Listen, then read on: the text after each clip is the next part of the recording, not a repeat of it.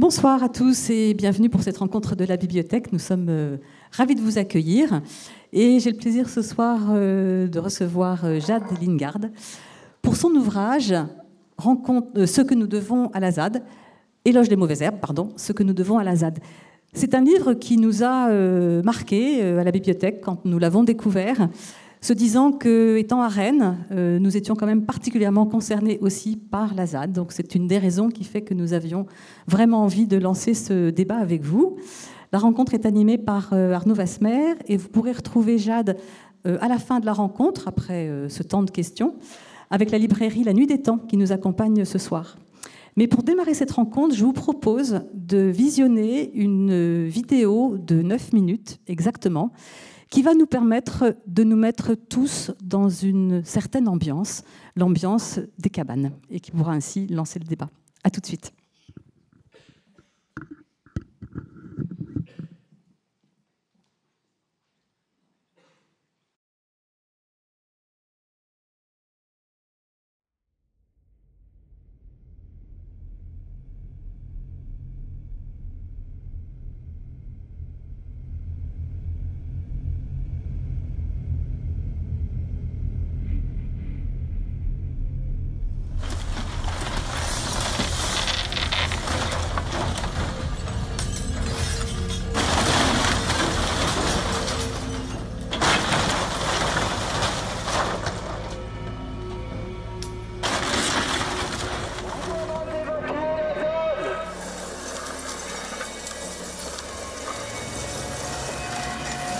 Des cabanes.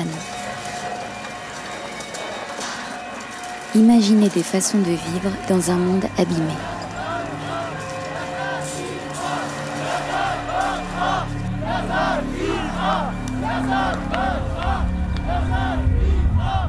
Il n'est plus possible aujourd'hui que quelqu'un ne connaisse pas quelqu'un qui vit ici et maintenant autrement. Donc de toute manière, la masse est là. Ce n'est pas une utopie, ce n'est pas un non-lieu, ce n'est pas un hors-temps, ce n'est pas éphémère, c'est absolument vivant.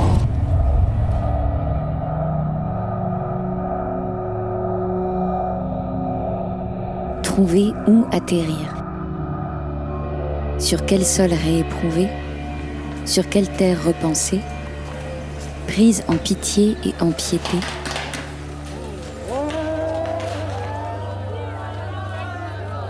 mais aussi sur quels espaces en lutte, discrets ou voyants, sur quel territoire défendu dans la mesure même où ils sont habités, cultivés, ménagés plutôt qu'aménagés.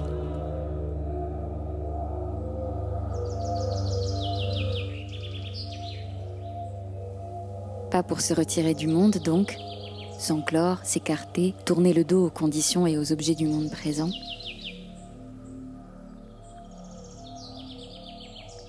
mais pour leur faire face autrement, à ce monde-ci et à ce présent-là.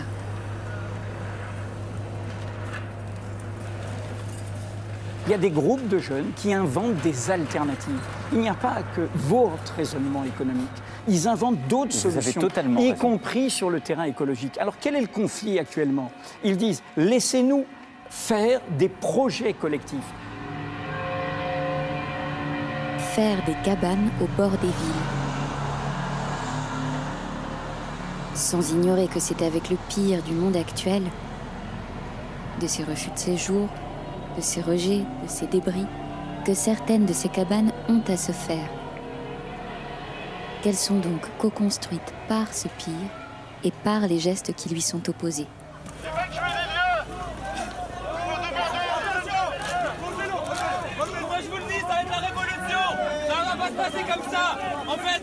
Possible. Vous pouvez pas nous faire un truc comme ça. C'est pas possible. On est trop soutenus. Vous pourrez pas. Vous pouvez pas. Moi je suis habitant ici depuis 5 ans, vous voyez. Moi ça fait 5 ans que je m'engage ici, que je m'investis ici. Vous n'allez pas nous dégager comme ça.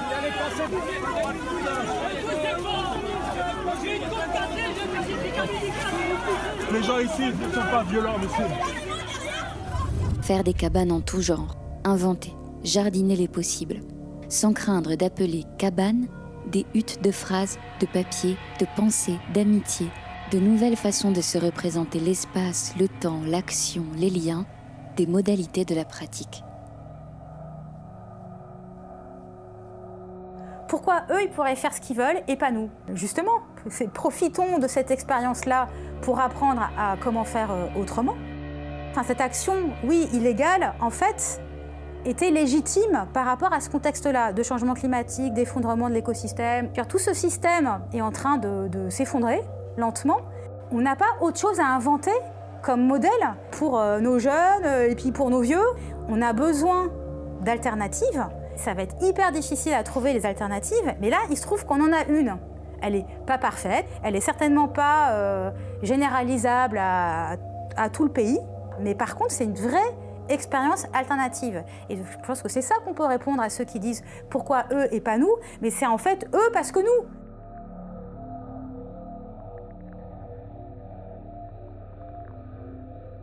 Faire des cabanes pour occuper autrement le terrain. Pas pour prendre place, se refaire une place là où ça ne gênerait pas trop, mais pour accuser ce monde de place, de places faites, de places refusées de place prise ou à prendre.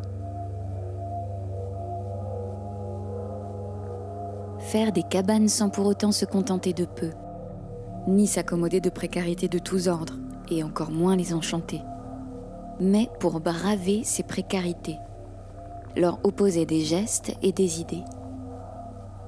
Des cabanes qui ne sauraient soigner la violence faite aux vies, mais qui la signalent, l'accusent, en réclamant très matériellement un autre monde qu'elles appellent à elles et que déjà elles prouvent.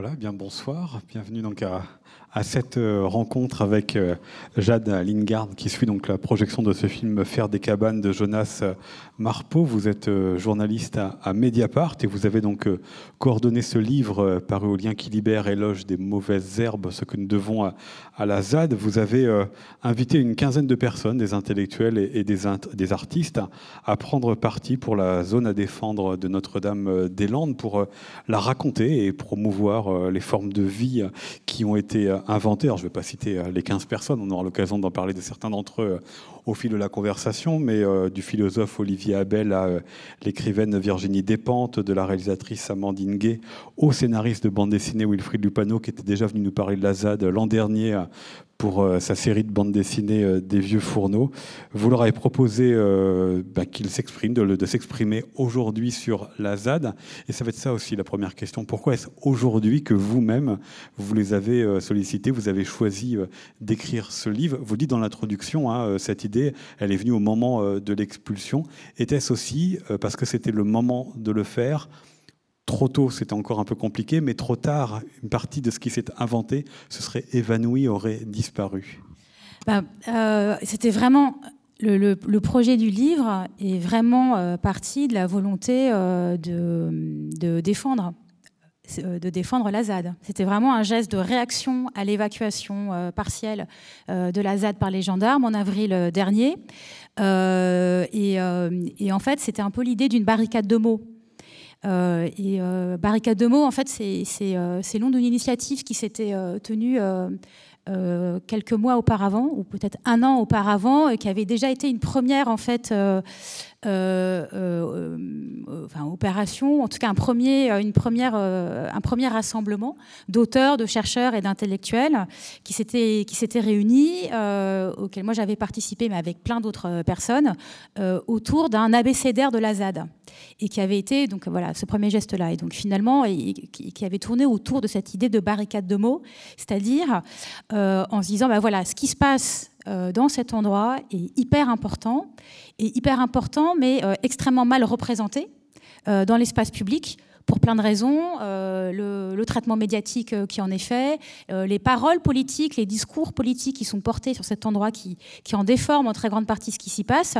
Et puis des exemples comme ici à, à, Rennes, hein, à Nantes aussi, effectivement, des débordements, des violences qui ont été commises en, marge, une très large marge, mais en marge de la ZAD. Il y avait ça aussi comme représentation qu'on a pu avoir de ce qui se passait là-bas. Ben, c'est-à-dire, en effet, c'est-à-dire que pour toute personne qui ne, qui ne s'est pas rendue sur la ZAD, et eh ben, les images qu'on en a, très souvent, bah, c'est ce qu'on voit à la télé finalement, ou ce qu'on voit éventuellement euh, dans les rues quand on habite à Nantes ou à Rennes. C'est des images d'affrontements, euh, des images de barricades, et euh, qui font aussi partie pleinement, je dirais, de, ce qu'est la ZAD, mais qui n'en sont qu'une partie.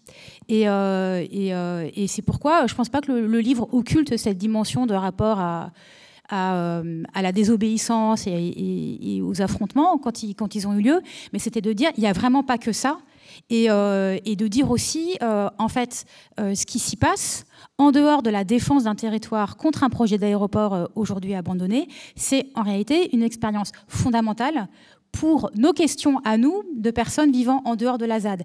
Tout, le projet, un peu la difficulté de, départ, parce qu'en fait, le, livre a été fait en trois semaines. Donc il a été fait hyper vite. Et vraiment, voilà, avec cette impulsion, cette réaction, il faut faire quelque chose.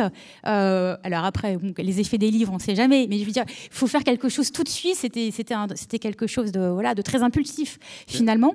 paradoxal par rapport à ce que vous venez de dire, il fallait montrer ce qu'il y avait dans la ZAD en convoquant des auteurs, et Virginie Despentes est la première à le dire, pas qu'ils n'ont jamais mis les pieds. Certains y ont, y ont été, hein, y ont été à plusieurs reprises, mais d'autres, comme Virginie euh, Despentes ou comme David Graeber, euh, l'anthropologue américain qui signe votre préface, lui non plus n'a pas mettre un pied dans cette ZAD-là C'est pour ça, c'était vraiment, euh, comment dire, euh, une sorte de,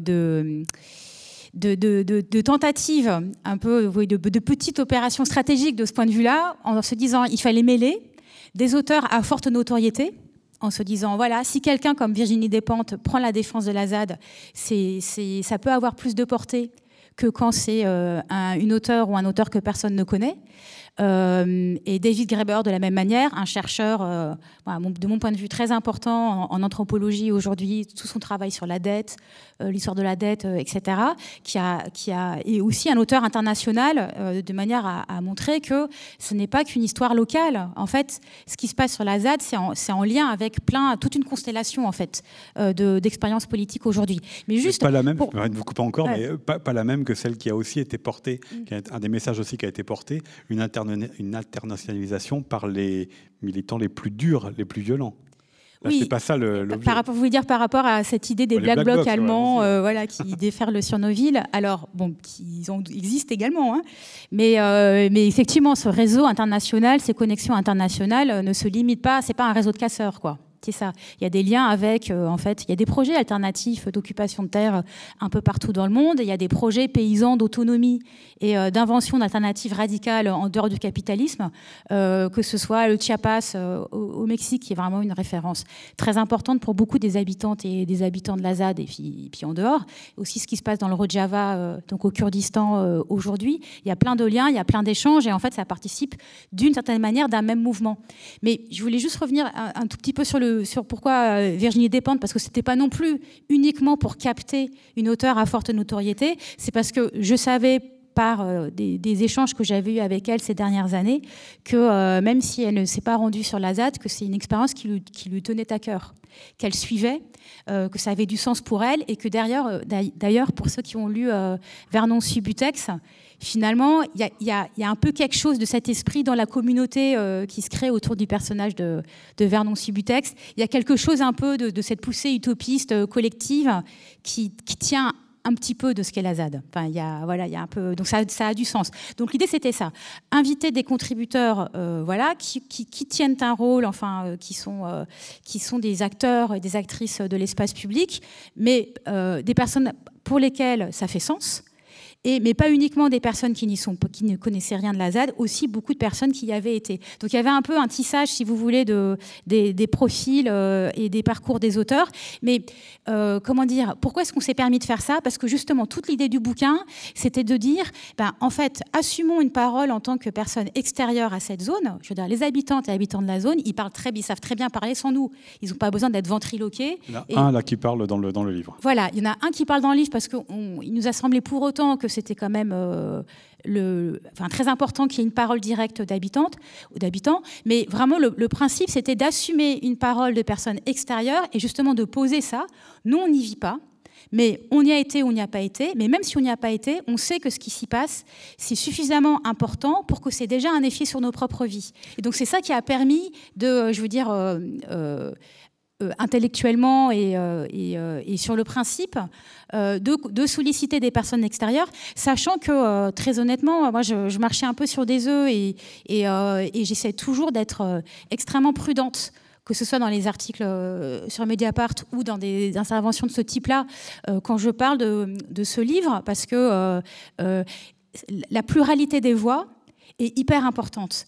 Et la pluralité des voix des auteurs, bien sûr, puisque chacun de ces auteurs a sa personnalité, sa plume, sa manière de voir. Et son point de vue qui n'est pas forcément celui des... partagé par les autres. Tout à fait, parce que tout le monde n'est pas d'accord, en fait, je sais pas, entre Bruno Latour et Starhawk, euh, voilà, deux, mondes politiques. Ou Amandine, ou Amandine Gay sur euh, un féminisme et puis la, la, question noire qui est quand même assez radicale. Tout à fait, oui. Alors Amandine Gay, c'est la réalisatrice de Ouvrir la voix pour ceux qui ont vu ce documentaire, qui pour moi, pareil, un documentaire très important sur euh, des témoignages de femmes afrodescendantes euh, aujourd'hui euh, en France et en Belgique, et qui, elle, s'est rendue sur la ZAD et qui a été frappée par l'entre-soi blanc de la ZAD, et donc qui interroge cette dimension d'utopie blanche qu'est la. Effectivement, c'est un des, un des textes pardon, les plus, euh, qui suscite le plus de réactions euh, du, livre, mais euh, voilà, qui contribue à cette discussion. Mais ce que, pardon, ce que, ce que je voulais juste signaler, c'est que pluralité de ces auteurs, mais surtout pluralité des expériences et des visions du monde qui existent sur la ZAD, et que ça, voilà, c'est vraiment très important d'avoir ça en tête parce que c'est une des richesses, en fait, je pense, de cette expérience, c'est euh, d'avoir réuni sur un espace qui est assez grand, 1650 euh, hectares, mais qui n'est pas non plus euh, infini, d'avoir réuni autant de monde et vraiment euh, dans un sens très pluriel et que faire toujours attention à ne pas rétrécir. une communauté. Hein. D'ailleurs, je ne sais plus qui en parle. Je crois que c'est vous dans, dans l'introduction que ça on peut euh, avoir de l'hostilité, hein, euh, enfin les personnes qui sont sur place peuvent avoir de l'hostilité sur les personnes qui euh, viennent les, rencontrer, mais parce que c'est des groupes différents, donc chacun a leur manière de concevoir aussi la manière d'occuper l'espace. Oui, c'est pas, ce sont des lieux de vie. Donc voilà, des lieux de vie, ça se visite pas comme ça, et c'est bien compréhensible. Ce sont des lieux de lutte. Euh, et, ça, c'est une des choses, euh, qui, une des choses communes, je pense, aux auteurs du livre, c'est le constat de ça, que, que, une des euh, particularités de cette expérience politique, c'est qu'il n'y a plus de distinction entre le moment de militantisme, le moment de lutte et la vie. Donc ça, euh, ça c'est raconté euh, très bien par les habitantes et euh, habitants de la zone. tu dors, tu luttes, tu fais ta maison, tu luttes. Donc là, les cabanes qu'on a vues, bah, c'est à la fois tu construis ton habitat parce que bah, si tu veux rester sur la zone, enfin en tout cas jusqu'à l'évacuation, il fallait bien avoir un endroit où dormir. Mais c'est pas que ça. C'est aussi repenser complètement le rapport à, un logement. Donc, pas son logement individuel, mais une cabane collective. Donc, ça veut dire c'est la construire construire ensemble, imaginer des modes de construction euh, qui soient pas avec euh, d'un côté l'architecte, de l'autre les ouvriers du bâtiment, comme ça se passe euh, voilà pour la plupart des bâtiments qui sont construits dans notre société, mais quelque chose de super participatif, de récupération, de récupération de matériaux, donc aussi quelque chose de grande pauvreté, une pauvreté de matériaux, mais en fait qui est une richesse créative. ça c'est notamment Patrick Bouchin, l'architecte, le fameux architecte qui en parle dans, dans le livre, puisque lui aussi s'est rendu sur euh, sur, la ZAD. Et donc, c'était d'explorer toutes ces, euh, toutes ces dimensions-là. Et en disant ça, c'est pas rien comme expérience. Dans un mot... Ça doit être durable. C'est aussi un des mots que emploie David Graeber. Il n'est pas le seul dans, dans ce livre. C'est aussi euh, ce que vous venez de dire, prouver par l'exemple, par le mode de vie, sa manière de penser et son militantisme. C'est aussi l'ancrer dans un temps long, puisqu'on le voit, les, les cabanes, il y a quelque chose d'extrêmement précaire et que la plupart ont été écrasées par la suite. Mais il y avait la volonté aussi de prouver que le modèle était durable, tenable dans la durée oui, oui, tout à fait. C'est-à-dire c'est vraiment l'idée fondamentale de faire advenir dès aujourd'hui le monde que tu souhaites. Donc ça, c'est la grande différence avec, euh, je dirais, ce qui est le, geste révolutionnaire euh, qu'on connaît bien euh, dans notre histoire française et dans, tous les textes révolutionnaires voilà, qui sont publiés et lus ici. C'est pas simplement travailler à faire advenir une révolution, quand on a une perspective révolutionnaire, c'est-à-dire on ne va pas attendre ça, parce que euh, voilà, euh, ce, grand éclat, cette insurrection-là, elle n'est pas là tout de suite. Donc, eh ben, pas attendre ça et, dès maintenant, dans son présent, y compris dans la modestie de son présent, euh, créer d'autres manières de faire communes, communardes, où l'argent tient une toute petite place. Où en revanche les liens entre les personnes sont, très précieux euh, en solidarité, en solidarité avec d'autres militantes, avec euh, d'autres luttes, euh, avec surtout cette espèce de, créativité liée à, à, une idée voilà, qui est en même temps très simple, qui est cette idée des communs.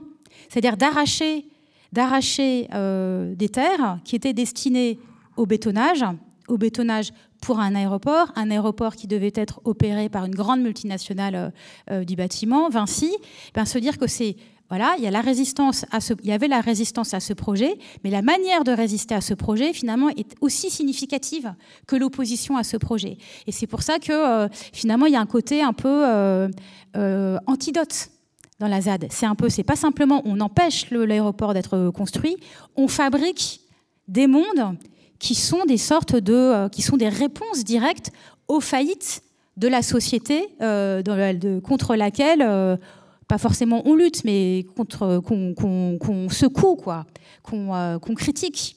Et, que ça, ça passe par des choses à la fois hyper simples et fondamentales. Comment on habite, comment on se nourrit, comment on décide ensemble, comment on fait pour trouver des règles de fonctionnement quand on s'organise pour vivre sans police, sans système judiciaire, et, que, ça, une expérience aussi longue, puisque la ZAD a quand même duré dans sa première forme, parce qu'elle est toujours là, les habitants sont toujours là, donc là il y a une histoire qui continue, mais je veux dire avec une rupture quand même très forte qui est celle de cette évacuation, donc là c'est une autre histoire qui commence, mais entre l'évacuation et le début de la ZAD, il y a dix ans qui se sont écoulés. Donc une expérience aussi longue sur un territoire aussi important, c'est 1650 hectares de mélange de prairies, de bocages, de forêts, de sentiers, euh, de champs, euh, des projets agricoles, des gens avec une vision euh, tout à fait autre beaucoup plus, euh, je ne sais pas, euh, en lien avec euh, une, forme de contemplation de la nature, quelque chose de, très déconstruit, de très décroissant, de très artistique aussi, d'une certaine manière, et, que cette expérience-là, c'est une vraie richesse dans notre société aujourd'hui. Mais vous avez parlé de la manière de s'organiser ensemble, est-ce qu'elle a vraiment été trouvée? Parce que je reviens à ce que vous disiez aussi tout à l'heure, que c'est un, vaste espace avec des groupes qui n'avaient pas forcément les mêmes euh, utopies, ou en tous les cas les mêmes, euh, les mêmes rêves, ni les mêmes euh, concrétisations réelles. Donc est-ce qu'il a été possible de trouver un, mode d'organisation en commun, ou est-ce que c'est le moment de l'évacuation qui fasse là, à l'ultime étape, à créer cela? Bah, en fait, bah, c'est positif. Est-ce que c'est la résistance ou est-ce que c'est de la défense, pour paraphraser l'une des auteurs de votre livre? Ouais. Non, mais il y a les deux. Euh, c'est pas pour échapper à la question, mais il y a les deux. C'est-à-dire que euh, euh, le moment de résistance à l'évacuation, par définition, c'est un moment de cohésion de groupe. Et donc, c'est un moment où tout est tourné vers la résistance. Donc, c'est un moment de, résistance et de résistance à une, violence quand même très forte qui a été exercée à l'encontre de ce territoire, parce que faut quand même avoir en tête, enfin pour celles et ceux qui n'étaient pas sur place en, avril, qu'il y a eu des, chars euh, envoyés euh, sur place. Donc très impressionnant. Alors pas des chars euh, armés, on, s'entend bien, hein, mais quand même des blindés des blindés des militaires face à des jardins cultivés en permaculture. Donc c'est cette, euh, et cette violence-là n'était pas uniquement symbolique dans cette image-là qui était déjà très impressionnante. Il y a eu tout, énormément des milliers de grenades euh, qui ont été tirées euh, contre les, les, personnes qui se trouvaient sur la ZAD. Il y a eu beaucoup de blessés. Il y a un jeune homme qui a perdu sa main. Enfin, je veux dire, on a été vraiment dans, cette, dans, une forme de théâtre de guerre. A aussi quand même certaines réponses de la part de certains des militants aussi. Bah, tout à fait, oui. Qui aussi des armes. Mais, non, mais bien sûr. Mais ce que je voulais dire, c'était que c'était aussi un, un, des, un des points de départ du livre c'était d'essayer de, de comprendre qu'est-ce qui se passe dans cet endroit pour qu'à ce point l'État veuille le détruire. Ça, c'est le philosophe Olivier Abel qui se demande effectivement pourquoi ce projet utopique a fait peur à l'État. À ce point. pourquoi à ce point il faut tout ratiboiser? Parce que euh, ce qu'il faut aussi bien comprendre, c'est qu'une partie des cabanes qu'on a vues dans le film euh, qui a précédé, aujourd'hui, ont été détruites. Euh, c'est tout ce qui est toutes les cabanes qui se trouvaient dans ce qu'on appelle l'est de la zone, donc qui était, euh, qui était sans doute la plus, de ce point de vue-là, euh, euh, la plus créative. par toutes les constructions et, les, lieux de vie qui, avaient été, qui s'étaient érigés depuis dix ans, toute cette partie-là a été rasée et a été rasée plus que rasée. C'est-à-dire que là, quand vous y allez encore aujourd'hui, il y a encore les trous euh, des, du passage des blindés, euh, alors que c'était une zone non motorisée, qui était appelée non motorisée. C'est-à-dire que euh, depuis bah, les dix ans d'occupation, pas, quasiment pas de véhicules motorisés n'y étaient passés, pas d'électricité, pas d'eau courante. Il y avait aussi toute l'idée dans cet endroit-là d'être dans une sorte d'harmonie si je puis dire, euh, avec euh, les cycles naturels, avec euh, la faune et la flore de la zone.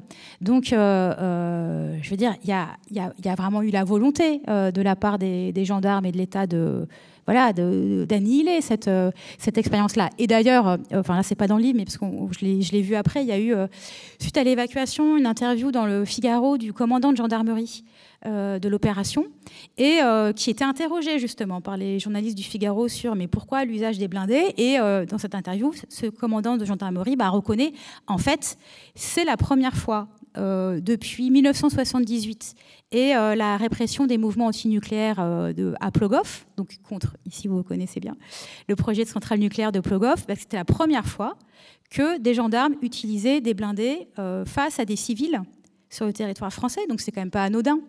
Et donc c'est pour ça que nous on s'est dit, ça, ce truc-là, c'est quand même significatif d'un moment, sachant que, euh, ça éventuellement on pourra revenir dessus après, mais la manière dont se passe aujourd'hui euh, euh, la gestion par l'État du devenir de la ZAD est quand même très différent de ce qui s'est passé après la victoire du mouvement du Larzac contre l'extension du camp militaire, c'est-à-dire que euh, en 81, euh, euh, quand François Mitterrand est élu, les paysans du Larzac gagnent.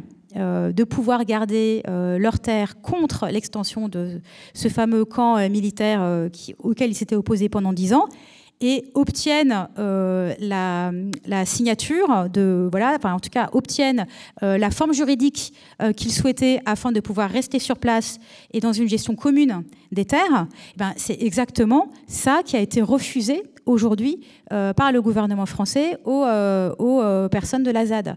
Et, ça aussi, on s'est dit, c'est quand même, enfin, c'est important d'essayer de comprendre qu'est-ce qui s'est passé, pourquoi ce qui était possible. En gros, il y, a une perte politique, il y a une déperdition politique qui s'est passée entre 84, euh, la, création de la Société collective des terres du Larzac, et 2018, euh, ce qui se passe aujourd'hui euh, sur la ZAD, et que c'est important de comprendre ça parce que c'est un peu ce qui est dit dans le film auparavant, c'est quand même très paradoxal, à un moment où on voit bien, avec l'ampleur du changement climatique, ses effets irréversibles sur nos écosystèmes, la destruction de la biodiversité irréversible également qu'on est en train de, de connaître, l'importance capitale des zones humides, des zones rurales, des terres agricoles, enfin voilà, tout ce que vous connaissez très bien. Je veux dire, un chômage de masse dans notre société, enfin toutes ces questions de précarité, etc.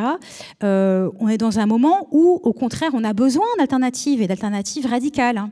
et que voir à l'inverse comment un État, voilà, s'est évertué à essayer d'écraser ça. Politiquement, c'est important à démêler. Peut-être parce que c'est un État qui est moins fort que celui de 1984 et qui avait le risque, si jamais euh, la ZAD se la durée en fait que d'autres euh, modèles euh, fassent pareil, euh, enfin en tout cas que ça SASM sur tout le territoire et que l'État perde le contrôle de son territoire et donc de l'ordre public. C'est un discours, le mot d'ordre public a été beaucoup utilisé et qui peut tout à fait se comprendre aussi. Hein. Ah bah c'est sûr que le discours, le, désir de maintien de l'ordre est finalement le principal discours qui a été énoncé par les différents gouvernements concernant la ZAD sur les 10 ans. C'est-à-dire que aussi bien sous François Hollande, à l'époque où Manuel Valls était ministre de l'Intérieur et voulait, euh, euh, comment il disait, euh, percer l'abcès qui était la ZAD dans son esprit, jusqu'à aujourd'hui, donc, cette opération d'évacuation, cette fois-ci sous le gouvernement d'Édouard Philippe. C'est sûr que, en fait, quand l'État quand l'État s'est exprimé publiquement, euh, par le biais bah, des, voilà, en l'occurrence des ministres, euh, sur ce qu'est la ZAD, c'est toujours cet aspect-là qui a été, euh, qui a été mis en avant, donc ce désir de, cette volonté, pas ce désir, mais cette volonté de réprimer. Alors, en effet, moi je, pense aussi, comme vous, en partie en tout cas, au nom de la crainte d'une forme de contamination et euh, parce que c'est ça aussi qui est quand même assez intéressant, c'est que cette, petite ZAD, enfin, quand ZAD, quand même, au départ, ça, c'est un terme administratif pour désigner zone d'aménagement différé. Euh, donc euh, c'est vraiment quelque chose de, un terme très technique, d'aménagement du territoire, un terme bureaucratique, Aujourd'hui, quand on parle de ZAD, plus personne n'entend zone d'aménagement différé. Tout le monde entend ZAD de Notre-Dame-des-Landes. Et c'est quand même c'est étonnant de voir à quel point c'est une référence qui est reprise aujourd'hui, mais par des mouvements euh, d'occupation ou même des, mouvements de résistance euh, euh, ou des mouvements d'opposition. Même j'ai vu là récemment à la fermeture d'un hôpital, la ville du, Blanc, des personnes qui s'opposent à la fermeture de leur hôpital, ils disent qu'ils font une ZAD. moi, je sais pas, j'habite à Aubervilliers, il y a des gens qui protestent contre la bataille en Seine-Saint-Denis. Il y a des personnes qui protestent contre l'abattage euh, d'arbres. Ils parlent de ZAD. Euh, il, y a des, euh, il, y a eu un mouvement de, dans les, des gardiens de prison l'année dernière. ils parlaient de ZAD également. Enfin, c'est vrai qu'il y a une sorte de, propagation quoi, de, de cet intitulé. Alors avec, voilà, on voit bien. la conservation que la proposition d'alternative dans ce cas-là. Oui, oui, oui, non, non. non. Là, ça n'a rien à voir avec la dimension alternative. Enfin, ça peut avoir avec la dimension alternative. C'est d'abord le conserver. Je disais ça dans, dans, dans le sens que c'est vrai que c'est quand même très impressionnant de voir à quel point c'est un imaginaire euh, de résistance euh, et de lutte qui s'est propagé très largement à, une partie de la société française. Après, pour des choses qui parfois n'ont rien à voir du tout avec ce qu'est la ZAD de Notre-Dame-des-Landes. Mais c'est vrai que c'est quelque chose qui a été, euh, voilà, qui s'est énormément diffusé. Et il y a tout un. C'est certain que, notamment chez les, moi, les étudiantes, les étudiants que je peux rencontrer, on voit que c'est une référence qui compte à leurs yeux et qui, en tout cas, mise, mise en avant. Je reprends euh, le propos du philosophe Olivier Abel euh, disant que, se demandant euh, qu'est-ce qui faisait si peur à, l'État dans cette ZAD, est-ce que la réponse, elle n'est pas chez une autre auteure, donc Virginie Despentes, mais c'est aussi quelque chose qu'on retrouve chez plusieurs des auteurs de votre livre, la question justement de la, possibilité de penser, d'imaginer une alternative, en reprenant évidemment la phrase de Margaret Thatcher, There is no alternative, est-ce que c'est pour vous aussi l'une des raisons euh, dont l'État s'est comporté comme cela face à cette euh, ZAD, qu'il ne pouvait y avoir de modèle concurrent euh, proposé, imaginé et pourquoi pas réalisable ben, Tout à fait. Moi, je pense que oui. Et je pense que notamment un des nœuds aujourd'hui, et c'est exactement ce qui, enfin, c'est un des cœurs de, c'est au cœur de la gestion aujourd'hui par l'État de la Présade, c'est la question du refus de la propriété privée. Et on est en plein là-dedans parce que au fond, c'était quoi la ZAD? C'était un espace euh, qui était cultivé par des agriculteurs, enfin des paysans qu'on dit souvent paysans historiques, qui se trouvent toujours, ces fermes se trouvent toujours sur place, sur à peu près de mémoire 400 hectares, ou oui c'est ça, je crois 400 hectares sur la zone, et autour d'eux donc des squatteurs au départ qui arrivent et qui viennent squatter des terres, occuper des terres et qui les cultivent de manière commune, c'est-à-dire euh, en partageant les parcelles, euh, en intermêlant les projets, euh, en partageant les outils, etc., etc. Et c'est ce qu'une fois le projet d'aéroport abandonné, c'est ce que c'est le mouvement d'occupation de la ZAD a essayé de protéger en défendant auprès de l'État la possibilité de créer une forme de réserve foncière où tout le monde pourrait rester. Et c'est exactement ce que l'État leur a refusé en leur disant pas de nouveau Larzac, Signature, si vous voulez rester, régularisez-vous. Régularisez-vous en déposant euh, des fiches, des fiches nominatives et euh, des fiches nominatives liées à des projets d'installation agricole euh, dans les, dans les normes qui sont celles qui s'appliquent aux, projets d'installation d'agriculture, c'est-à-dire avec projection à trois ans de chiffre d'affaires de votre exploitation, et, etc. Et donc, au cœur de ça, il y a l'idée que à chacun sa parcelle, à chacun son projet, à chacun son euh, chiffre d'affaires et à chacun son économie. Et c'est exactement le contraire de ce qui est pratiqué sur, euh, sur la ZAD et de ce qui continue à être défendu par, euh, par les habitants qui contestent aujourd'hui hein, les, conditions de, négociation avec l'État, en tout cas qui contestent la forme que c'est en train de prendre avec l'enjeu de la signature des, des baux. on peut éventuellement revenir là-dessus s'il y a des gens qui veulent en discuter tout à l'heure.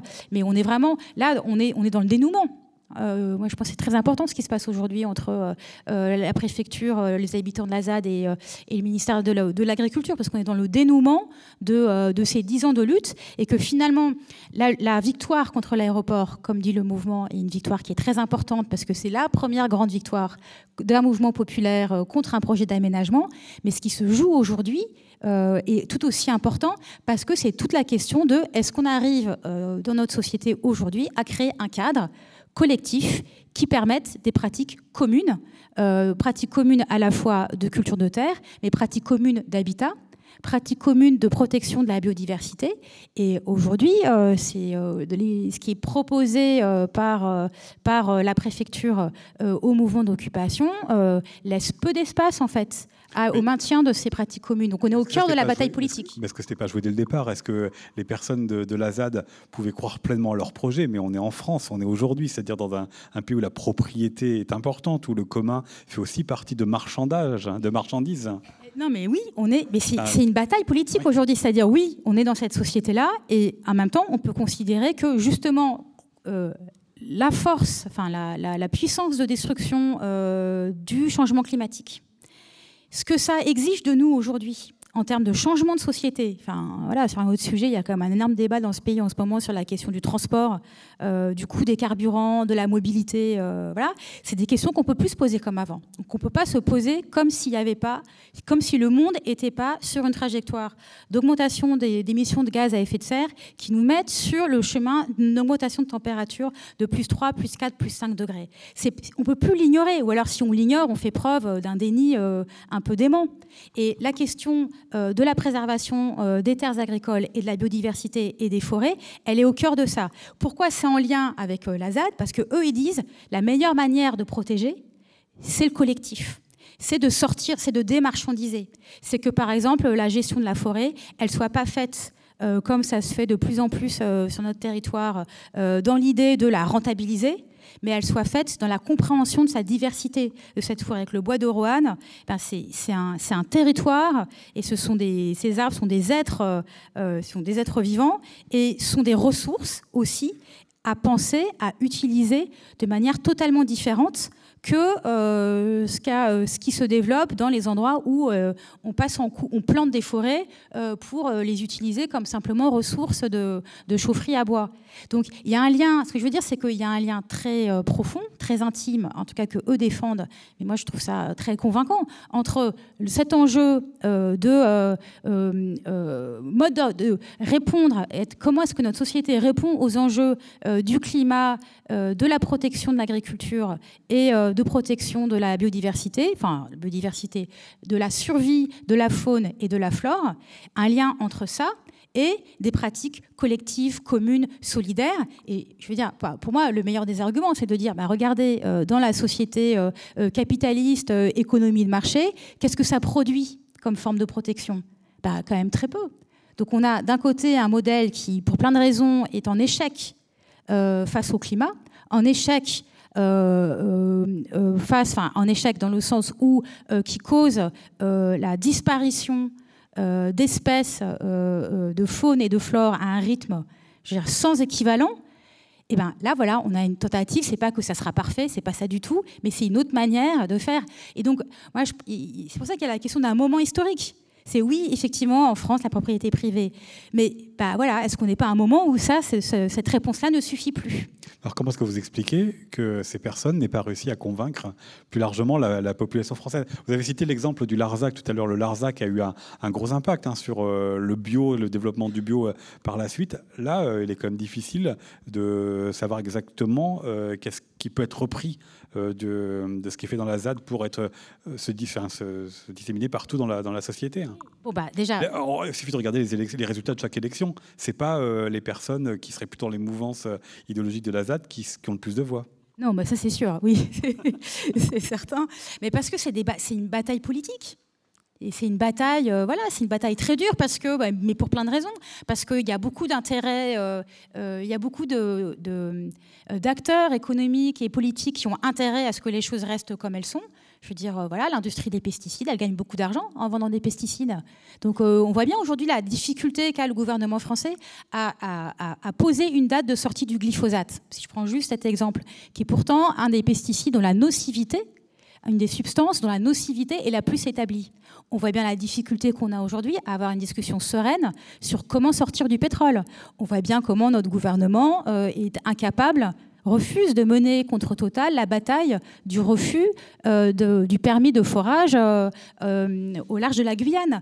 Donc je veux dire, on a mis l'exemple de rapports de force qui sont tout à fait en défaveur de ces idées d'alternatives en dehors du capitalisme. Mais moi, je pense que voilà, c'est des mouvements à long terme, c'est des, luttes qui se mènent à, très long terme, et que, et que dans ce contexte-là qui est difficile, eh ben, l'expérience de la ZAD, c'est une contribution à euh, une discussion qui est bien plus large, je veux dire, qu'il se passe, euh, voilà, il y a plein de batailles et plein de luttes dans le monde paysan, euh, que ce soit contre euh, la ferme des mille vaches, contre les élevages trop, trop développés, trop importants, trop intensifs, contre l'usage des pesticides, etc. Il y a plein de batailles, parfois sur des tout petits territoires, contre des projets d'aménagement qui artificialisent les sols, comme on dit, c'est-à-dire qui les, qui les bétonnent, ce qui est toujours irréversible. Donc c'est à la fois modeste, parce que c'est une contribution dans un plus grand ensemble, en même temps, c'est peut-être l'un des endroits où la lutte a été la plus aboutie, puisque pendant dix ans, le territoire était à ceux qui y vivaient. Et donc, où les choses, où les, expériences, alors un mot qui peut paraître péjoratif, mais, mais moi, enfin, voilà, pour dire, où les tentatives ont pu être le, le plus poussées. Euh, donc c'est à la fois une petite chose et en même temps avec une résonance euh, importante. Et je pense une résonance qui est liée au fait que euh, cette expérience-là est en lien avec bien d'autres expériences internationales notamment. Et, je voulais juste citer parce que il y, a un livre qui est sorti récemment donc c'est pas sur, euh, qui, n'a pas été écrit euh, par une auteure des, mauvaises herbes, euh, mais un livre, moi je trouve hyper intéressant, qui remet en cause justement l'idée que la propriété privée serait pour les terres agricoles un, dogme posé par le droit. et le livre s'appelle La propriété de la terre. Il a été écrit par Sarah Van Uxem, qui est une juriste c'est publié aux éditions Wild Project, puisqu'on est à côté d'une bibliothèque.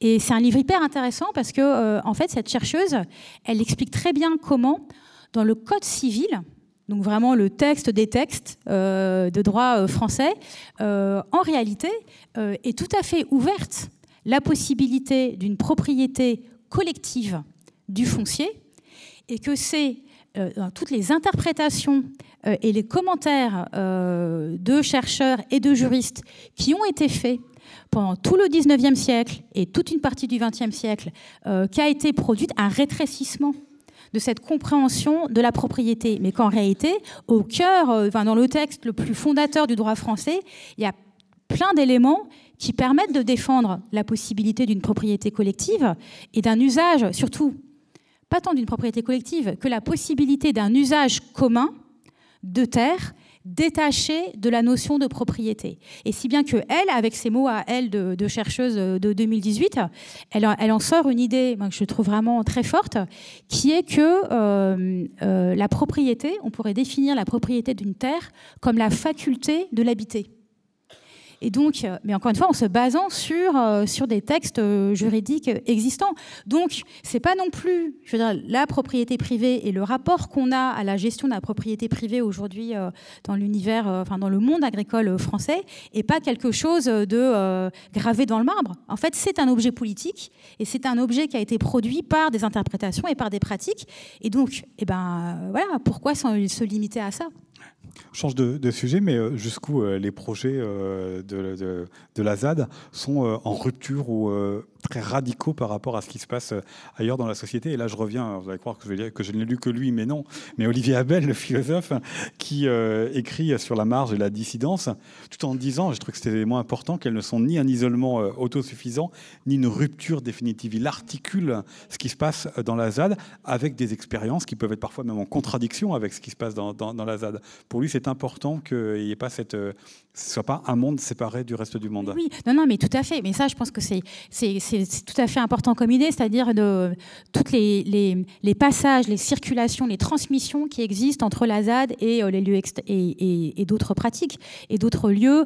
Il y a Il y a mille lieux, enfin, il y a je ne sais pas combien de milliers de lieux en France aujourd'hui qui pratiquent des alternatives, dont certaines ont sans doute des aspects plus radicaux euh, euh, que celles de la ZAD, que ce soit des habitats collectifs, euh, que ce soit des, et, des champs cultivés en commun, que ce soit des coopératives. Euh, de production. Euh, je ne sais pas, il y, a un lieu euh, qui existe depuis 45 ans qui s'appelle Longomaille, qui est une forme de communauté, je ne sais pas si c'est le bon terme, mais en tout cas un lieu de vie anarchiste à côté de Fort-Calquier. en Provence, bon bah voilà, qui est un, lieu de vie très horizontal, sans hiérarchie et sans marchandisation. et qui est très ancien et qui précède de bien loin la ZAD. Donc je veux dire, euh, voilà. Il me semble, que ce n'était pas que comme ça qu'il l'entendait, Olivier Abel, mais c'était aussi euh, une continuité ou un lien avec des gens qui n'inventent pas ces formes-là, enfin, qui vivent dans le monde capitaliste tel qu'il est et qui euh, pourraient trouver ici ou là des réponses, mais pas globalement. C'est-à-dire c'est pas c'est pas des choix une rupture dans le dans la manière oui, de mais comme une source d'inspiration. Oui oui, mais moi par exemple, je pense que c'est une des raisons pour lesquelles il y a eu tant de personnes qui sont venues manifester euh, contre l'aéroport de Notre-Dame-des-Landes pendant toutes ces années parce qu'ils faisaient le lien avec eux leur activité associative, leur situation de euh, euh, paysans, de profs, de voilà leur activité. Ils faisaient le lien entre leur expérience à eux sur leur lieu de vie, dans leur travail, ou leur militantisme à eux localement et ce qui se tramait sur la ZAD. Euh, et ça, euh, euh, je pense que ça a été un moteur de mobilisation extrêmement fort. Mais ce que je voulais dire, c'est qu'il y a aussi beaucoup d'échanges et de circulation. Par exemple, dans, l'une des photos qu'on a vues dans le, dans le film, à un moment, on voit le hangar de l'avenir, qui est cette structure qui a été érigée collectivement au moment du rassemblement des bâtons. Pour celles et ceux qui étaient, c'était juste après la consultation et, avant l'abandon de l'aéroport. Donc un hangar qui a été érigé euh, collectivement. Bah, ce hangar, il a été euh, érigé collectivement avec l'arrivée de charpentiers qui sont venus spécifiquement sur la ZAD pour euh, contribuer à la, la construction d'édifices en bois et transmettre de leur savoir. Et qu'en fait, des échanges comme ça entre des personnes insérées, si je puis dire, dans le monde social ou dans le monde professionnel, que ce soit dans des pratiques médicales, de construction, euh, euh, de euh, travail du bois, de gestion de la forêt et, mille autres exemples, et ben, des échanges entre ce type de personnes et, les, habitants de la ZAD, il y en a eu énormément. Donc effectivement, c'est dans ce sens-là que je disais au départ, l'idée du livre, c'était d'expliquer comment des personnes qui ne vivent pas dans cet endroit et qui ont des modes de vie hyper bourgeois, je veux dire très concrètement par rapport à ce qu'ils vivent sur place, malgré tout, ils se sentent en lien parce que ça les inspire, parce que ça leur parle d'un devenir possible et parce que ça, c'est des ressources aussi pour eux, euh, euh, créatives, euh, d'imaginaire, y compris quand on est soi-même beaucoup plus inséré socialement. Ça, je pense que c'est une des forces de ce mouvement. Il y a un mot euh, qu'on n'a pas utilisé depuis le début de la rencontre et que David Grabert pose dans sa préface et qui est repris aussi à plusieurs reprises par euh, certains des, contributeurs, c'est le mot de liberté. J'aimerais que vous nous disiez comment vous le définissez, ce mot de liberté, par rapport à, l'expérience de, de, la ZAD. C'est notamment euh, s'auto-organiser pour rester libre. Voilà, c'est plein de formes que prend ce, ce, mot suivant, suivant le livre, avec, et ça c'est David Graeber dans son livre sur la bureaucratie qui met en garde, attention à ce que la liberté, elle ne se restreigne pas quand elle devient une norme, tout cas quand elle produit ses propres normes euh, et qui entrave la liberté. Alors c'est toute la question de l'autonomie, de l'autonomie au sens euh, politique du terme, c'est-à-dire euh, non pas l'autosubsistance, parce que c'est pas un lieu autosubsistant et ça, il n'a jamais cherché à l'être, en tout cas en tant que lieu collectif, mais un lieu d'autonomie, c'est-à-dire eh ben, être à la fois responsable de ne pas déléguer c'est paradoxal parce que c'est une liberté qui passe par le refus de la délégation. Ça veut dire par le fait de, euh, se dire que euh, eh ben, euh, sa maison, son repas, son, son, troupeau, quand on, est éleveur, eh ben, on va s'en occuper du début jusqu'à la fin. C'est-à-dire, on ne va pas euh, reposer sur une expertise euh, extérieure, euh, faire appel à un savoir extérieur. On va soi-même être le, bah, voilà, l'acteur direct de, son projet. Et que c'est à la fois une énorme responsabilité, c'est à la fois beaucoup de travail, c'est à la fois beaucoup de difficultés d'organisation, mais c'est aussi une énorme liberté. Parce que ça veut dire, dans ce cas-là, eh ben, tu, tu, ne dépends plus de, de normes, de normes de sécurité, de normes marchandes, de normes économique, tu décides toi-même tes propres règles. Mais toute personne qui est passée euh, par euh, des espaces politiques de ce type sait très bien que euh, cette culture de l'autonomie, elle est extrêmement liée à, à, des formes de règles, à des formes de lois qui sont décidées. Simplement, la différence, c'est que c'est pas un État qui décide de cette loi, et c'est pas euh, euh, un parlement qui vote des lois qui ensuite s'appliquent euh, à toi-même, c'est un collectif de personnes qui décident ensemble des règles qui s'appliquent. Alors évidemment, l'énorme difficulté, c'est que un, bah, voilà, il y a toujours des désaccords et parfois ils sont énormes. Et puis c'est finalement des formes de droit coutumiers. Donc ça veut dire que c'est par l'usage. Euh, que, euh, que, cette forme de droit euh, se met en œuvre. Donc c'est hyper dur, c'est hyper fatigant, il y a plein de faillites, il y a plein de difficultés, mais moi je dirais, même dans un cadre beaucoup plus classique et celui voilà, du reste de la société, le, les, voilà, les, failles et les apories sont innombrables.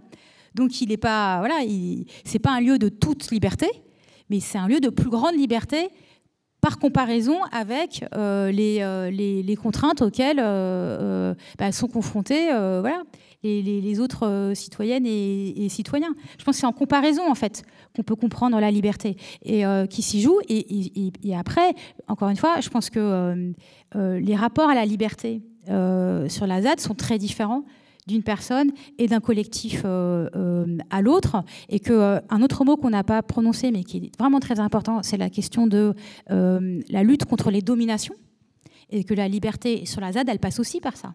Essayer de créer des espaces les plus libérés possibles des dominations patriarcales, des dominations de classe, on a parlé un tout petit peu avec Amandine Gay sur euh, la question. Des, des dominations euh, de, liées euh, aux, races supposées des personnes. Et que ça, c'est fondamental. Parce que la ZAD, c'est aussi un espace de refuge pour bien des personnes contre des mécanismes de domination qui les ont écrasés. Euh, dans leur vie, euh, voilà, que, ce soit euh, des jeunes qui ont grandi en foyer, parce qu'il y a aussi ce type de personnes sur, sur la ZAD, que ce soit des gens qui ont eu des, un parcours scolaire hyper compliqué, voire voilà, considéré comme en échec scolaire, donc qui ont subi comme ça des violences institutionnelles très fortes, et qui là, bah, voilà, euh, s'invente un autre espace libéré de ces formes-là de, de, violence symbolique et de violence institutionnelle. Et c'est euh, quand même au cœur de, euh, des, des, des motivations d'installation sur, sur la zone pour bien des personnes. Vous avez choisi de sous-titrer euh, ce livre Ce que nous devons à, la ZAD, donc euh, le nous étant la société, étant l'ensemble des citoyens, et le philosophe. Moi, déjà les auteurs du livre. Déjà. Après, si des gens s'y reconnaissent, c'est super. Mais c'était voilà.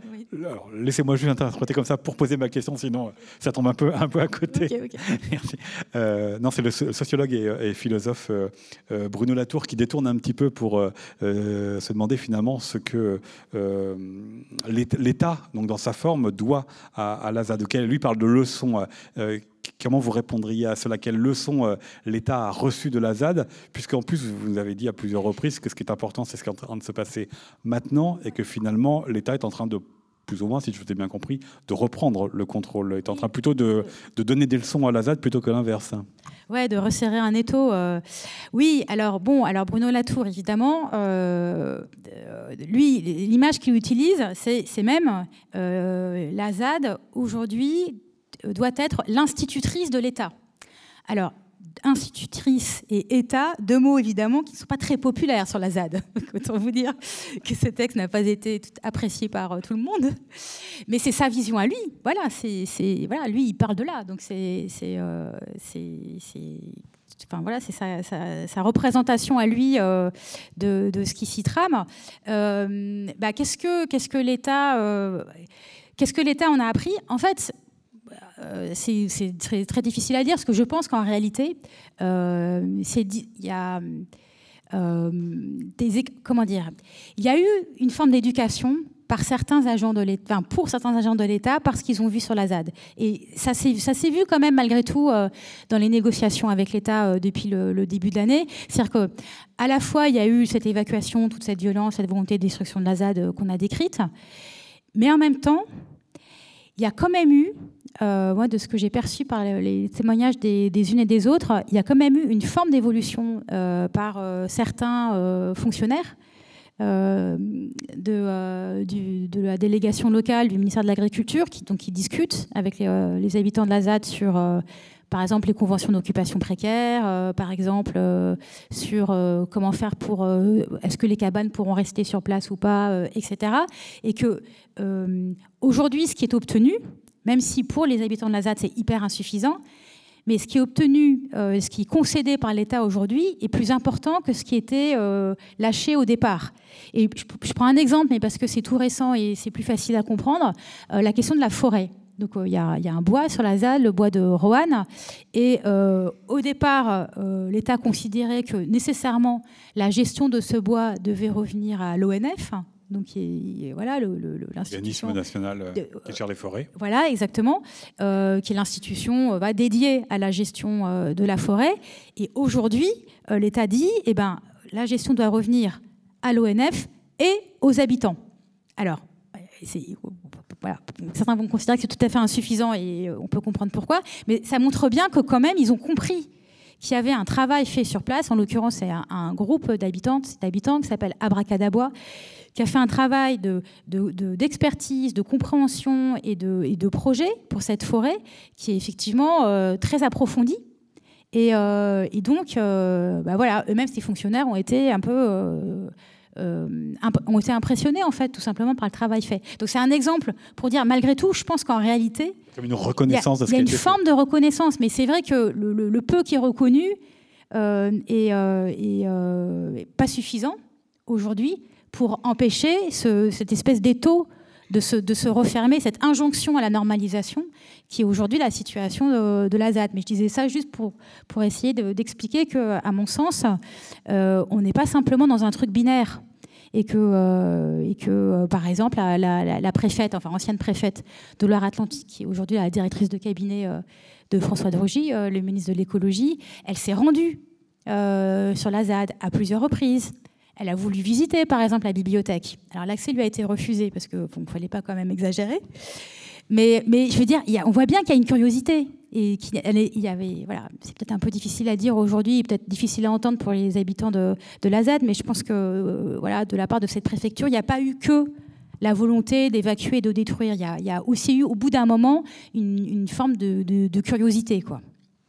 Voilà, bah merci en tous les cas pour euh, cette première heure de conversation. Et puis je vous propose de poursuivre avec euh, vos propres questions à notre invité Jade Lingard qui souhaite poser la première question. Nous avons une main tout en haut à gauche. bonjour. Euh, vous avez commencé à en parler quand vous parliez du texte de Bruno Latour. Je me demandais comment, le texte, enfin, comment ce, ce livre avait été reçu au sein des habitants et des habitantes de la ZAD. Je réponds à chaque fois à chaque question. eh ben, par définition, je n'ai pas les réactions de tout le monde. Alors j'ai certaines réactions. Euh, et on n'a pas présenté le livre en tant que tel euh, sur la zone. Donc c'est plus les gens avec qui je suis en contact. Donc les personnes avec qui je suis en contact, qui sont euh, plutôt, disons, qui ont une curiosité bienveillante, on peut dire, vis-à-vis du livre. et donc ça va de l'incompréhension, voire la colère contre le texte, par exemple, d'Amandine Gay. Euh, qui en effet une interpellation vive, on va dire, euh, du projet de la ZAD, à euh, des, choses plus ah bah merci de l'avoir fait parce que voilà quelque part ça peut nous aider. Donc j'ai eu des réactions assez diverses, mais pas complètement hostiles. Enfin, vraiment pas, vraiment pas complètement hostile. Et diverses entre les auteurs qui euh, sont allés sur la ZAD et ceux qui disent qu'ils ne sont pas allés, parce qu'il peut y avoir la question aussi de la légitimité qui se pose pour. Oui, oui non, mais tout à fait. Oui, oui, oui. Alors après. Euh, euh, non, quand même, globalement, si, enfin, globalement, ça a été, moi, pour les retours que j'ai eus, ça a été bien accepté parce que ça a été, ça a été compris comme étant un geste en défense. Donc ça, c'était, la, je dirais, la chose principale, en tout cas, qui est revenue, euh, qui est revenue jusqu'à moi. Euh, euh, et ensuite, comment dire ça fait que c'est quand même aussi l'aboutissement d'un processus. C'est-à-dire que depuis deux ans et l'ouverture d'une bibliothèque sur la ZAD, il y a plein de liens qui se sont créés entre des habitantes, notamment les personnes qui s'occupent de la bibliothèque, et des auteurs chercheurs, écrivains, poètes, euh, intellectuels entre guillemets euh, de diverses de divers horizons. Et donc donc euh, l'idée que qu'il puisse y avoir un soutien par des intellectuels extérieurs à la ZAD et que ce soit utile, aujourd'hui est présente dans l'esprit d'habitantes. Ce n'était pas le cas du tout il y a des années. Pas du tout. C'était, ça aurait même été. Euh, enfin, même, je peux même vous raconter une minuscule anecdote, mais euh, euh, il y a deux ans, lorsque avait été organisée une, donc une première, cette opération de barricade démo dont je vous parlais, donc la BCDR de la ZAD écrit par des, par des chercheurs, des universitaires, etc. Il y a eu une journée organisée sur la ZAD avec une partie de ces universitaires, donc qui sont venus en quart, donc nous avons quand même affrété un quart d'intellectuels qui est arrivé sur la ZAD. C'était voilà, un peu particulier. quoi. C'est un peu, voilà. Mais qui s'est quand même terminé par un entartage euh, par euh, certains des habitants contre euh, une partie de ces universitaires qui étaient venus. Donc c'est pour vous dire que il y a des rapports de, parfois de, de franches voilà, discussions. Et que ça ne s'est pas reproduit pour l'instant avec le livre, ça va peut-être arriver. Mais je crois que voilà, l'intention a été comprise. Quoi. Une autre question? Plus personne déjà? Par curiosité, qui est-ce qui avait été sur la ZAD? Vous avez certainement des choses à raconter alors, si vous êtes aussi nombreux. Euh, alors attendez, on va juste vous apporter un micro pour que derrière aussi on puisse vous entendre. Allez au milieu, puis ensuite à droite. Troisième rang. Bonsoir. Tout à l'heure, vous avez parlé d'utopie blanche. J'aurais bien aimé avoir des explications. par rapport au texte d'Amandine Gay.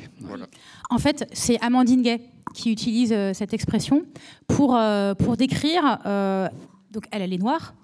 Et pour décrire sa perception de quand elle est venue sur la ZAD, en fait, elle est venue y présenter son documentaire Ouvrir la voie. Et, et, que, quand, et que donc bah, les, les, personnes qui étaient venues l'écouter étaient quasiment toutes blanches et que euh, pour elle, ça a fait écho avec euh, ce qu'elle avait connu euh, des mouvements décroissants écologistes quand elle était un peu plus jeune et qu'elle était plus impliquée comme militante dans ce type de, de milieu. Et que là, c'est elle qui parle, hein, moi je ne fais que répéter hein, ces mots, qu'elle s'était toujours sentie mal à l'aise en tant que noire dans un espace où il y avait aussi peu de personnes racisées. Et donc, elle ne dit pas c'est une utopie blanche, elle s'interroge c'est une utopie blanche, point d'interrogation. Et en fait, le sens de ce que dit Amandine Gay, c'est euh, est-ce que comment faire euh, pour que euh, faire entrer plus d'intersectionnalité dans une expérience comme celle de l'Azad, c'est-à-dire une expérience qui est aussi féconde et révolutionnaire sur bien des sujets. Comment faire pour qu'elle elle soit révolutionnaire aussi de, en, en brisant ou en cassant l'entre-soi blanc que l'on retrouve euh, dans euh, bah, voilà, l'immense majorité des milieux euh, anticapitalistes, alternatifs, écologistes, etc. Donc ça, c'est le sens de son interpellation. Elle ne dit pas c'est que pour les blancs, elle dit oh là là, il n'y a que des blancs, qu'est-ce qui se passe? Comment c'est possible Et, est-ce que c'est possible qu'il y ait davantage de solidarité avec, par exemple, elle cite euh, des peuples de Guyane, euh, avec euh, des, les habitants d'outre-mer de Martinique ou de, ou de Guadeloupe qui sont victimes du chlordécone. Vous voyez, c'est le sens. Monsieur dit qu'il y a déjà plein d'initiatives comme ça sur la ZAD.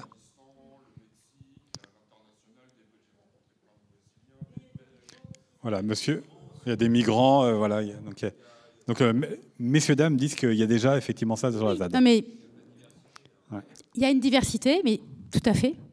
Ce que d'ailleurs, je, enfin voilà, ce qu'elle, ce qu'elle sait, hein. Mais après, c'est son propos. c'est pour ça que je suis très légèrement mal à l'aise dans la maison où c'est son texte à elle et c'est son propos. Donc je ne voudrais pas, euh, comment dire, le, le déformer. Non, tu vois pas tout, mais il n'en reste pas moins que euh, c'est un espace majoritairement blanc, très majoritairement blanc, et que euh, la ZAD n'est pas le seul espace euh, anticapitaliste alternatif à être majoritairement blanc. Et moi, c'est pour ça que j'ai trouvé cette interpellation intéressante. C'est que c'est une interpellation qui, en fait, concerne bien d'autres milieux militants. Et que la ZAD est, dans son texte, le prétexte d'une interrogation plus générale pour les mouvements écologistes. Euh, et que oui, il y a des migrants, mais ils n'étaient pas très nombreux. Et euh, il y a des liens avec le Rojava, euh, bien sûr, et le Chiapas, mais et avec les, des habitants de quartiers populaires victimes de violences policières. Il y a eu tout un travail, enfin voilà, comme, comme vous savez sans doute, avec, avec des collectifs de résistance aux violences policières, des gens qui sont venus de banlieue parisienne, de Rennes. Enfin voilà, il y a, y a, y a mille liens de ce type-là, tout à fait. C'est pas pour autant les habitants, majoritairement, étaient blancs. Donc c'est la question qu'elle pose euh, et qui, encore une fois, pour moi, traverse en dehors de la ZAD, tous les milieux écologistes alternatifs sur notre territoire. Hein. Ce qui, par exemple, n'est pas du tout le cas aux États-Unis. Vous allez aux États-Unis où le mouvement de justice environnementale, qui est très ancien, euh, qui est issu du mouvement des droits civiques, fait que euh, eh ben, euh, dans les quartiers populaires des banlieues américaines, en lutte contre des sites de stockage de déchets, des usines polluantes, eh ben, les, les militantes et militants que vous rencontrez sont très majoritairement des personnes noires, des personnes issues des peuples premiers américains, des migrants, des enfants de migrants, et sont beaucoup plus divers d'apparence. Donc c'est voilà, par exemple, c'est une comparaison par rapport à cette histoire-là. C'est euh, lié à l'histoire de la France et, euh, et de, notre peuplement et de notre rapport euh, à, au, enfin voilà, au peuplement des campagnes. Enfin, voilà, après ça débouche sur un autre sujet, mais je veux dire, c'est aussi, elle a ça en tête quand elle fait cette comparaison. Au quatrième rang. Bonjour. moi, je voulais pas poser une question, je voulais faire une petite remarque. Euh, et c'est pas, euh, je, pas à votre nom, Madame euh, Lingard, c'est pour vous, peut-être, Monsieur Vassmer. je respecte totalement votre travail, mais peut-être qu'il y a quelque chose que vous n'avez pas perçu. J'ai eu l'impression dans vos questions, les luttes violentes sont quelque chose également qui ne sont pas juste des personnes radicales extrêmes dans ces mouvements-là. C'est quelque chose aussi qui est accepté c'est un moyen de défense. Et euh, j'ai été assez perturbée de ne pas ressentir ça dans les questions que euh, dans les milieux des ZAD, dans les milieux anarchistes également, surtout. Euh, la, violence, la violence est aussi un des seuls moyens qui nous permet de défendre ce lieu. Et sans cette violence, sans cette défense, la, la, ZAD n'aurait jamais perduré aussi longtemps. Voilà, je trouvais bien de le dire. Merci bien. Et euh, je ne sais pas si quelqu'un veut répondre à ça, peut-être? Après, c'est tout de même un avis qui peut être mitigé euh, au sein des, gens en lutte, bien sûr. Et, euh, et je voulais peut-être donner peut-être un petit truc en plus que vous avez demandé à Madame Lingard, une définition de liberté sur la ZAD et donc de toutes les règles qui s'en suivent. Et pour ma part, j'ai l'impression que la liberté sur la ZAD, c'est euh, la liberté de pouvoir vivre soi-même en s'autogérant et euh, les règles qui sont encadrées dans, cette liberté, ce pas des règles qui sont forcément écrites, c'est des règles qui sont logiques, voire écologiques, dans le sens où on est libre de faire ce qu'on veut, tant qu'on euh, respecte les gens, tant qu'on respecte la nature. Et être libre de faire ce qu'on veut passe très régulièrement, forcément, presque, après ça peut, ça peut être différent selon les gens, par des activités collectives euh, d'organisation en commun de, nos modes de vie. Voilà. Merci. Une autre question?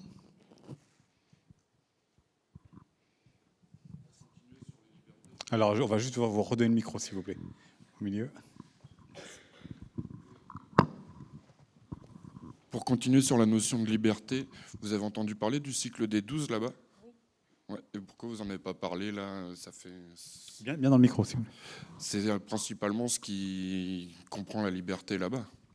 Alors, pour expliquer aux, personnes qui ne connaissent pas le, cycle des 12, euh, ou peut-être que vous voulez expliquer vous-même, il n'y a pas de raison que ce soit forcément moi.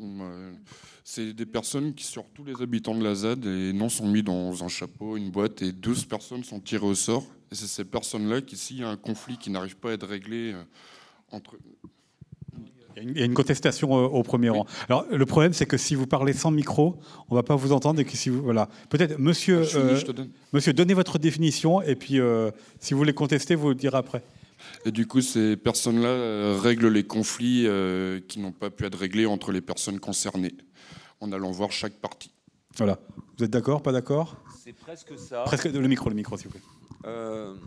en fait, c'est presque ça. Euh, c'est sauf que sur les 12, je crois qu'il y en a euh, 4 ou 6 qui sont euh, qui sont pas tirés au sort, qui sont permanents, qui s'occupent de ce dossier. Et euh, il y en a 6 ou 8 qui sont tirés au sort à chaque fois, qui durent 15 jours ou un mois, je crois. Voilà. Voilà. Bon, on, a compris. on a ce que j'aime bien aussi, c'est à la ZAD, c'est que ça répare, ça réparait pas mal de cerveaux, de gens euh, qui arrivent, qui ont besoin euh, d'un moment, d'un an pour euh, se remettre, se remettre à, vivre. À... Bien, dans le micro. Et, Bien dans le micro pour parler. Merci. mais peut-être peut que Jade va pouvoir répondre. Non, mais ce que j'aime bien sur la ZAD, c'est qu'il euh, il y a aussi euh, certains qui sont cassés de la vie, etc., et que ça réparait euh, beaucoup de gens. Moi, je trouve que des gens avaient, avaient besoin juste d'un an pour se, se, se remettre dans, dans, une voie, et, et on, pouvait les laisser aussi de côté, prendre le temps de, de les réparer, et je trouve que ça réparait pas mal de gens. Voilà.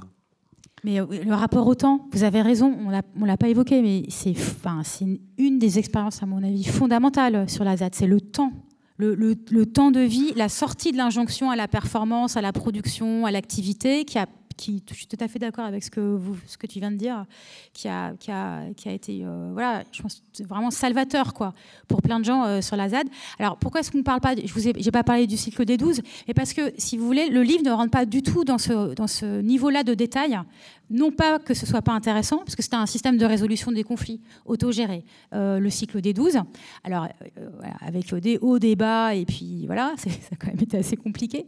Mais, euh, le livre, en fait, si vous voulez, comme il, est écrit par des personnes extérieures, il est beaucoup plus sur qu'est-ce que cette expérience spécifique de ZAD peut nous apporter à nous qui n'y vivons pas, qu'une description détaillée de comment ça fonctionne.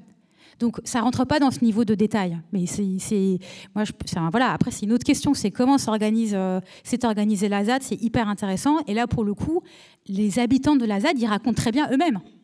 Euh, et avec euh, tout, leur désaccord sur la, compréhension de ce qui s'est passé. Et là, vous avez aussi bien, enfin, sur les réseaux sociaux, il y a énormément de textes écrits par les habitantes et habitants de la ZAD qui, qui sont publiés moi, je vous invite à aller voir, c'est hyper intéressant. Il y a le site historique de la ZAD, euh, ZAD Nadir.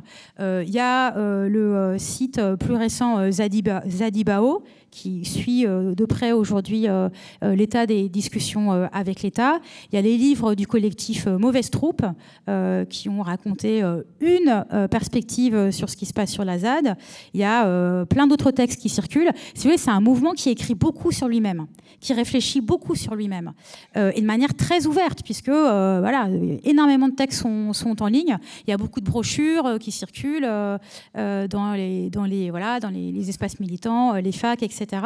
Donc ça, moi, je dirais, pour le coup, c'est pas à nous, extérieurs, de, de, commenter comment la ZAD s'organise. Là, le projet, c'était davantage de dire qu'est-ce que, en quoi est-ce que c'est important et pourquoi est-ce que nous, qui n'y vivons pas, nous lui devons quelque chose. Une nouvelle question? J'ai pas de questions.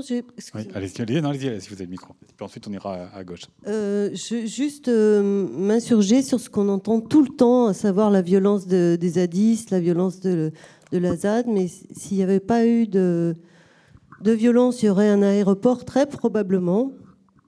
Et euh, se, rendre un compte, se rendre compte quand même de la violence du monde d'aujourd'hui, avec les, les, suicides dans les entreprises ou dans beaucoup de corps de métier, euh, beaucoup de gens sont mis à mal.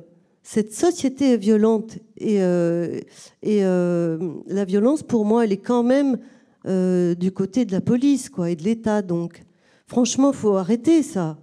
C'est pas possible qu'on continue de dire des choses comme ça alors que ou que ça plane. Voilà, on le, laisse entendre. Les zadistes sont violents. C'est pas ce qu'on a dit ce soir. Euh, il y, a quelque chose qui a été en écho tout à l'heure. C'est un peu en écho avec la personne tout à l'heure derrière euh, qui, parlait justement, qui dénonçait un petit peu que. Il me semble que j'ai entendu ça, que les, on dit ça, que les sadistes sont violents. Il y a de quoi, merde, il y a de quoi être violent. Faut pas, faut arrêter quoi. Merci. À gauche. Bonsoir. Je suis tout à fait d'accord euh, avec ce qu'a dit Madame. Euh, je voulais juste vous demander, vous avez parlé de la ZAD au passé, vous, disiez, vous, avez dit, euh, c'était Alors je me demandais euh, qu'est-ce qui voilà vous avez publié cet ouvrage avec euh, des auteurs, des philosophes et maintenant qu'est-ce qui va se passer? Quelle est la prochaine étape? Ah oui ah non mais alors non ça j'ai quand même j'espère été clair sur le fait que euh, la ZAD elle existe toujours qu'il y a ses habitants tout ce qu'on a dit sur les négociations etc c'est la ZAD de maintenant. Quand j'en ai parlé au passé c'était parce que c'est une c'est une autre histoire de la ZAD qui commence aujourd'hui.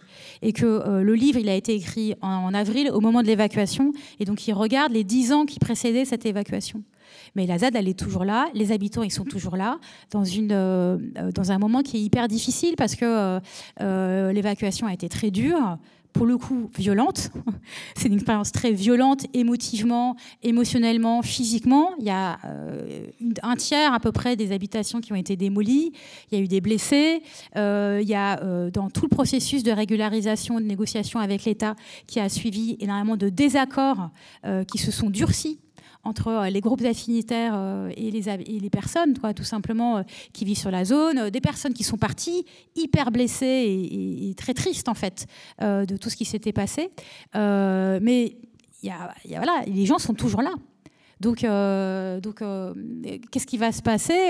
Voilà, bah, c'est ce que j'ai essayé un petit peu d'indiquer avec ces descriptions sur les négociations aujourd'hui et l'enjeu du foncier.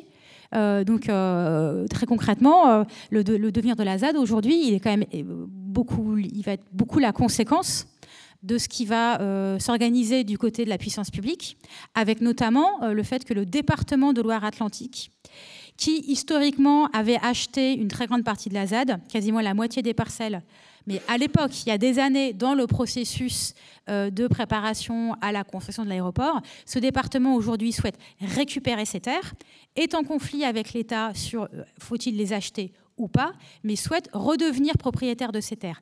On ne sait pas pourquoi, et on ne sait pas surtout qu'une fois que ce département sera redevenu propriétaire de ces parcelles, quelle sera son attitude vis-à-vis -vis des habitants, sachant que le département historiquement était pour l'aéroport, déteste la ZAD contre la ZAD euh, absolument. Il y a eu cette bataille homérique autour de la route départementale de la ZAD entre le département et euh, qui était occupée par les barricades, les chicanes, etc. Et euh, donc il y a eu voilà le, conflit était très très profond entre département et habitants de, la zone.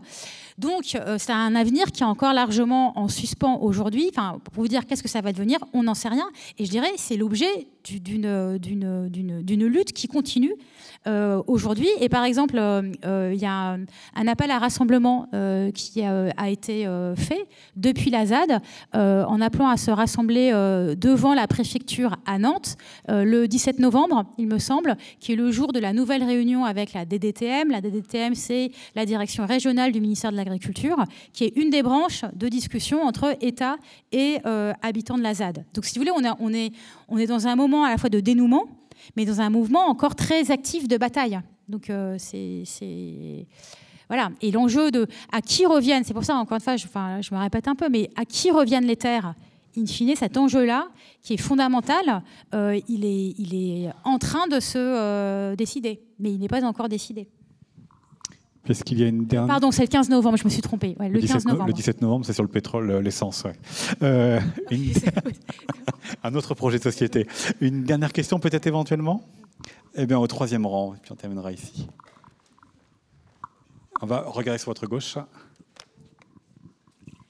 Oui, je voudrais revenir sur euh, justement cette notion de faire du commun et de pouvoir euh, en France euh, pouvoir utiliser le commun. Je suis très intéressée par ce que vous nous avez dit sur le code civil et sur cette interprétation du Code civil, cette immense difficulté euh, en France de lâcher la propriété euh, privée, euh, l'injonction qui a été faite aux habitants de la ZAD d'avoir des projets individuels que je trouvais extrêmement violentes et choquantes.